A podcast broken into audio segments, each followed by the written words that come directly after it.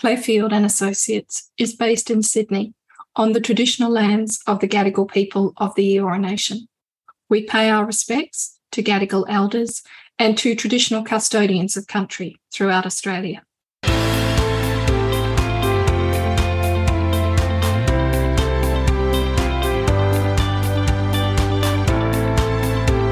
From Claire Field and Associates, I'm Claire, and I'm pleased that you could join me for this episode of What Now, What Next?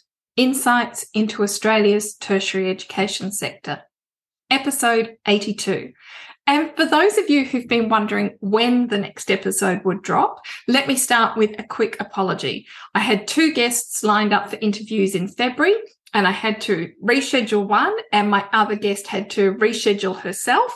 Uh, but we're back on track now. And in this episode, I'm joined by the Enterprise Learning Lead at UTS, Fiona Anson. Fiona's headed up the work UTS has been doing, engaging with large enterprises like Telstra, Microsoft, to develop and deliver tailor made credit bearing micro credentials. Whether you work in higher education or vet, I think you'll find the detailed insights she shares really interesting.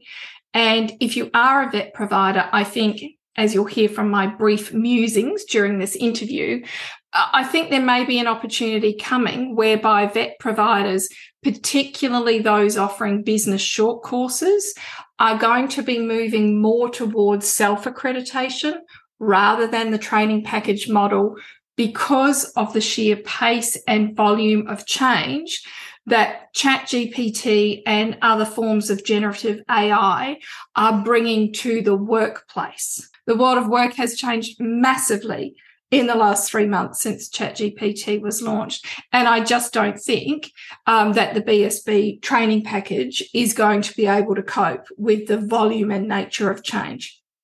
If you're interested in learning more about the types of changes that I'm looking at and thinking about in the workplace and how we train people for these rapidly changing roles, um, I'm really happy to share my slides from a recent presentation I did to the DSO's Digital Leaders Roundtable Steering Committee, and you can access them via the link in the notes for this episode.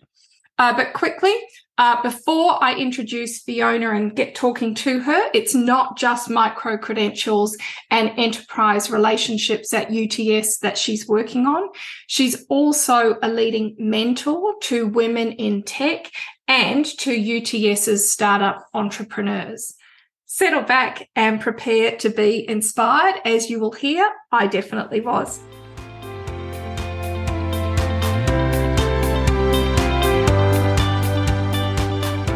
Well, it is a great pleasure for me. And this has been a little while coming. I think I, I, issued this invitation to my next guest to come on the podcast some months ago. And as we were saying, we're now rapidly advancing into 2023. But I'm delighted to be joined today by Fiona Anson, who is the Enterprise Learning Lead at UTS. Fiona, welcome and thank you for making time. I normally start by asking my guests to share a bit about their background as well as their role in the sector. Uh, and, you know, I know you a bit through your work at UTS, and I'd love to know more about this enterprise learning lead. That's a great job title. Uh, you do juggle other jobs, as I understand it, as, as well as your role at UTS. So fill us in. Who are you? What have you done? And what are you doing now? Thanks. Thanks so much for having me, Claire. It's a delight to be here and really good to talk to you again. I like to, I'm a bit of a workaholic, so I like to have lots of different things keeping me busy any particular time. So to give you just a bit of a snapshot of my background, I've worked in the jobs, skills and workforce analytics space for about 15 years. And I was previously the founder and the CEO of a jobs tech HR tech company that was acquired in 2019. It was after that business was, that was sold that I was asked to lead the establishment of an enterprise learning unit at UTS. And that was also in 2019. There are a couple of other things that I do. I have a passion project that's called the Jobs Agenda, and that's a conversation that I've been having and continue to have with with government, with industry, with education, with advisory firms that work in this space around the changing workforce landscape and what needs to be done to get and keep people in work. And that includes how we best address things like workforce mobility, emerging job and skill needs, the trends that we're seeing, this rapidly evolving and changing environment that we're currently in that has been no more underlined than over the last three years when it's just been a crazy time. Uh, so that that's a conversation that I like to just keep ha- having with you know relevant stakeholders in the workforce space that allows me also to keep my finger on the pulse of what's going on in the workforce that obviously helps me with the work that I do with UTS and, and the other things that I do as well. And thirdly, I mentor women who want to start and build their own tech businesses. And not just women, actually. I, I mentor at, at, UTS startups where there are lots of different, I think 500 and odd different student based and alumni based startups. And also for a program called Tech Ready Women, which helps women who want to establish tech led businesses of their own. So they're the things that kind of keep me busy right now. keep you busy. My jaw has dropped to the ground, and I'm feeling I'm feeling exhausted just really listening uh, to to all of that. But it really seems like when I think about the jobs and skills summit that the, the government had last year, boy oh boy, there's an awful lot of knowledge and experience you have and are continuing to build on that really fits with a number of those those key priorities that the government is looking to to roll out. So you're very woman. Well, look, it's, it's an area I'm really passionate about. I mean, I've always believed, and maybe because I love to work, I've always believed that people should be able to have a job that they love. And so that's kind of what drives me keep my finger on the pulse of this to, you know, how can we help more people get into work, be fulfilled in work? You know, because let's face it, you spend a lot of time in work. You know, you mm-hmm. spend most of your life at work. So you might as well love it. And that's kind of what drives me to have these continuing discussions about how do we help people equip themselves to be in that space to get a job that they love. Brilliant. Now, I think I first saw your name in writing before we met in person, and that was in relation to work that UTS had been doing with Telstra. And I think this was probably around 2020. It was helping them with micro credentials, which were designed by UTS specifically to upskill and reskill the Telstra workforce. And since then, I think I've, I've been reading that the partnership has continued to expand. Mm-hmm. Can you fill us in? Yeah, sure. So the Telstra project was a really interesting one because it was the first really big enterprise project that UTS has, had done. Like we have always been very industry aligned as a university. We've always worked very closely with industry and we've always helped, you know, organizations to upskill and reskill their people. But the Telstra project was a really big one. And it was part of Telstra's large upskilling project that they had across the board. They were looking at how they, they could upskill their workforce to meet Telstra's changing business needs. So Telstra were looking at changing from a pure telco to a telecommunications and technology services organization. So they wanted to be able to offer additional services to Telstra customers. So they were looking at the different spaces that they were doing that in and then coming to universities like UTS to say, how could you help us to upskill our workforce? So UTS was one of five universities that were approached by Telstra. And each university got a specific area that they were helping Telstra with. For UTS, that area was data analytics. And they specifically wanted vendor agnostic micro credentials that could be delivered to both employees and contractors in a number of locations, both in Australia and overseas. They also wanted us to be able to deliver those micro credentials to the general public to help them basically expand the talent pool that Telstra and other organizations like Telstra could, could pull from. So hence it was really important that they were vendor and technology and industry agnostic. So we worked really closely with Telstra and their subject matter experts, not only to understand specifically what they wanted, but also specifically around the content for the learners what they told us was that they really wanted micro credentials because they knew that their their staff and their teams really valued the validity of a credential from a recognized and respected institution. So that was the first thing that we, we had to bed down. But as I said, they also wanted the learning to be agnostic to industry and also agnostic to platform. And therefore, we're calling them, they weren't Telstrafied. And that was because, as I said, they knew the Telstra customers came from a variety of industries. And so their people needed to have like a universal lens on how organizations use and understand data. Now, it was a really interesting project for, for UTS because back in 2019, Claire, you would be very aware that micro credentials were still very much on the drawing board. And I guess it's kind of fair to say that we still don't have huge amounts of clarity on what a micro credential is. You know, various organizations have got various definitions. The government released their national micro credential framework that says one thing that there's currently a micro credential pilot program that says something very different as to what a micro credential is. So, you know, this was kind of new territory, I think, for everybody, but obviously certainly for us as well. And so we had to kind of sit down and think about, well, what does a micro credential mean to UTS? So I did a bit of ringing around at the time to colleagues at other institutions and also kind of, you know, checking out what universities were, were doing and what they were offering and what they were calling micro credential. And one of the things that was apparent was that there was no universal definition of what it was. And there was a lot of uncertainty as to what they should be. And so we had to then make a decision about what is a micro credential for UTS. So UTS chose to make our micro credentials around two to three credit points, with each credit point counting for about 20 to 25 hours of learning. The Telstra micro credentials specifically, two credit points each, which is around 40 hours of learning. They are delivered over eight weeks and each week there is two hours of face to face learning. One of those hours is, is virtual tutorial and they are done virtually because as I said earlier, these are delivered to people in six different countries. So they, they have to be, and, and multiple locations in Australia. So they have to be delivered virtually.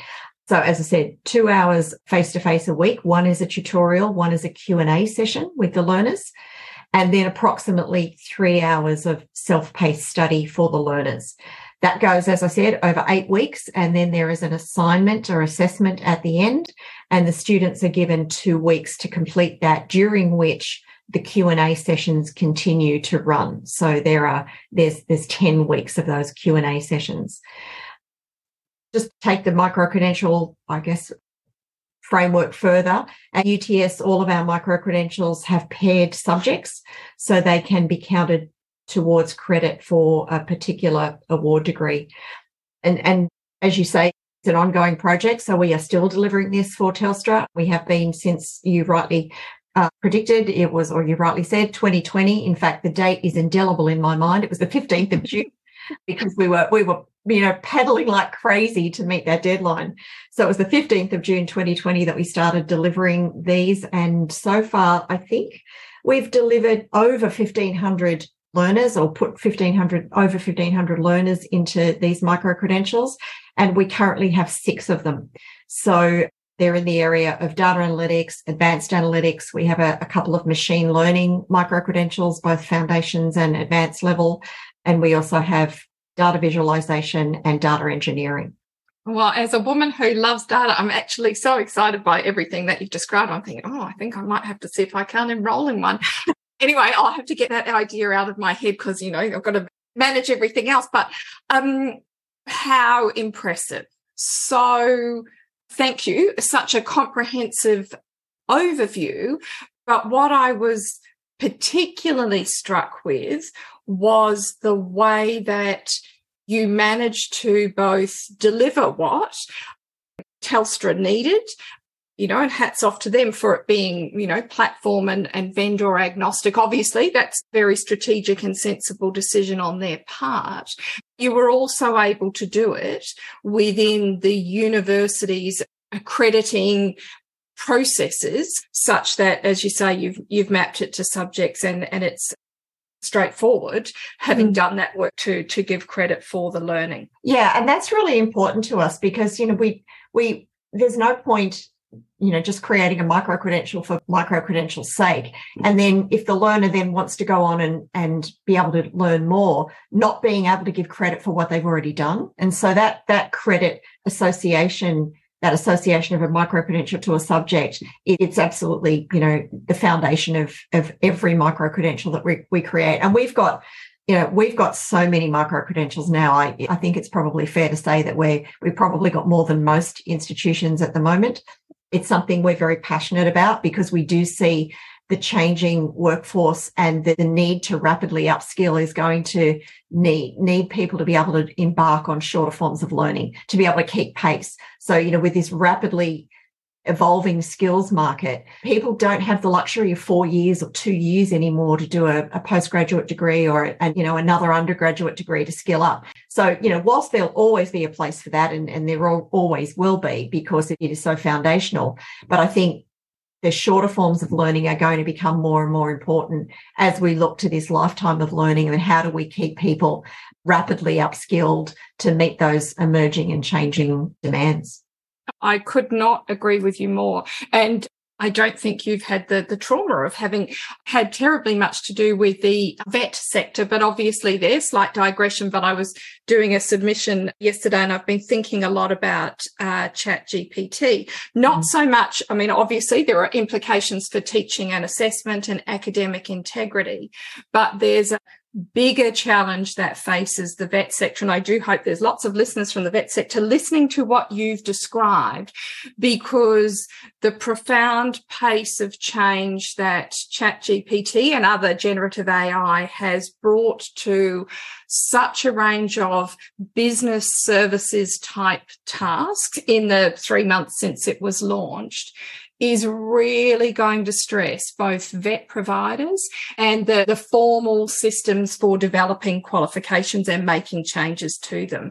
And I think there are real lessons in the adaptability that you've described and that that ability to to create that I suspect the, the vet sector is going to, to really need to, to think deeply about and, and grapple with. But that's a topic probably for another podcast. Let's not get diverted. Your passion and enthusiasm for what you do just comes through in all of the answers to my questions. And going back to, you know, you described your prior experience and, and the different hats that you wear. And you're obviously very passionate and, you know, deeply involved in supporting women and and men as entrepreneurs, but also helping more women into tech. And I wonder, can you share some insights into what works and what's needed? I mean, this is a priority for government and businesses. What works? What's needed to make longer term, more sustainable change? For women wanting to work in tech and particularly to set up their own businesses? Yeah, look, it is an area I'm really passionate about. I think it's it's funny if I think back to when I started my tech company, which was back in 20, uh, 2008, 2009. We've come a long way in that 15 years. I remember going to startup events back then. And not only was I the only woman in the room, but I was the only person over 30 in the room. And I was typically surrounded by all these cool young guys in hoodies. And then there was me. And and I, but I never felt like I was different. Like I never, they never made me feel different. It's very, it's a very inclusive culture, which is what I really love about the startup culture. I've seen over that 15 years a real change in women coming into it, startups. And obviously there's some great women that are leading startups. You know, Melanie Perkins, Perkins from Canva has been you know, an absolute role model, I think, for so many women entering the tech business. And I think it's really good to see that there are now women supported programs. So as you mentioned earlier, I mentor for a program called Tech Ready Women, which was started by a lady by, by the name of Christy Whitehill that I met years ago. She had a tech startup at the same time that I did. Uh, we were, as I said, one of the few women, certainly women, you know, kind of over 25 that were doing tech at the time. And so she has started this Tech Ready Women program. And the government is now supporting that, which I think is fantastic that they're actually putting them, you know, their money behind getting these programs out to as many women as they can. And I think that's really important that we continue to see that government support for, for all people in startups, not just women, but I think often women are juggling multiple roles. Whereas, you know, sometimes that you see men and certainly younger men, you know, they can couch surf for a while and they don't have to necessarily, you know, look after kids and do all the caring stuff. But, you know, women often, often have that obligation. So it, it's sometimes harder for women to kind of launch themselves into tech. And tech has been traditionally dominated by men, although, as I said, that's definitely changing. So I think that government support is really, really important. And also then for other women to kind of step up and be role models and say, you know, this is absolutely doable. You know, my company was able to raise money. I know that there's a lot of you know, rhetoric out there that says, oh, it's so hard for women tech, you know, entrepreneurs to raise money. You know, the money tends to go to, to you know, companies that are owned by men, but that's not true. You know, there, there are a lot of women out there that have tech companies that raise money, that sell them, that are successful. And I think it's really important for us to put ourselves out there and say, look, it is possible. And not only is it possible, but we'll support you. And that's one of the, the reasons that I do the mentoring, because when I was first starting in tech, even though I had had businesses before, it was something very new to me. And there were a lot of people that held out their hand to help, you know, lots of advisors. And, and a, most of them, I have to say, were men. There were some women, but most of them were men, and they were fantastic being able to support not only myself, but other startup founders. So I think it's only right that I give back and support other women that are coming through, you know, programs like Tech Ready Women, UTS startups. I also mentor there.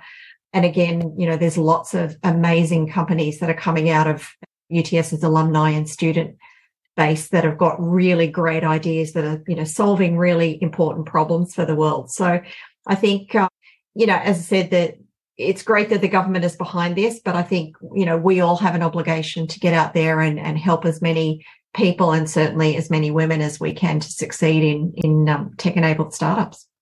Fiona, I could sit and chat to you all day and be inspired by you. No doubt we can't do that, but I am very grateful to you for your time and for sharing all of your insights. It's been incredibly interesting, and I'm sure listeners will feel the same. Thanks, Claire. It's been an absolute pleasure.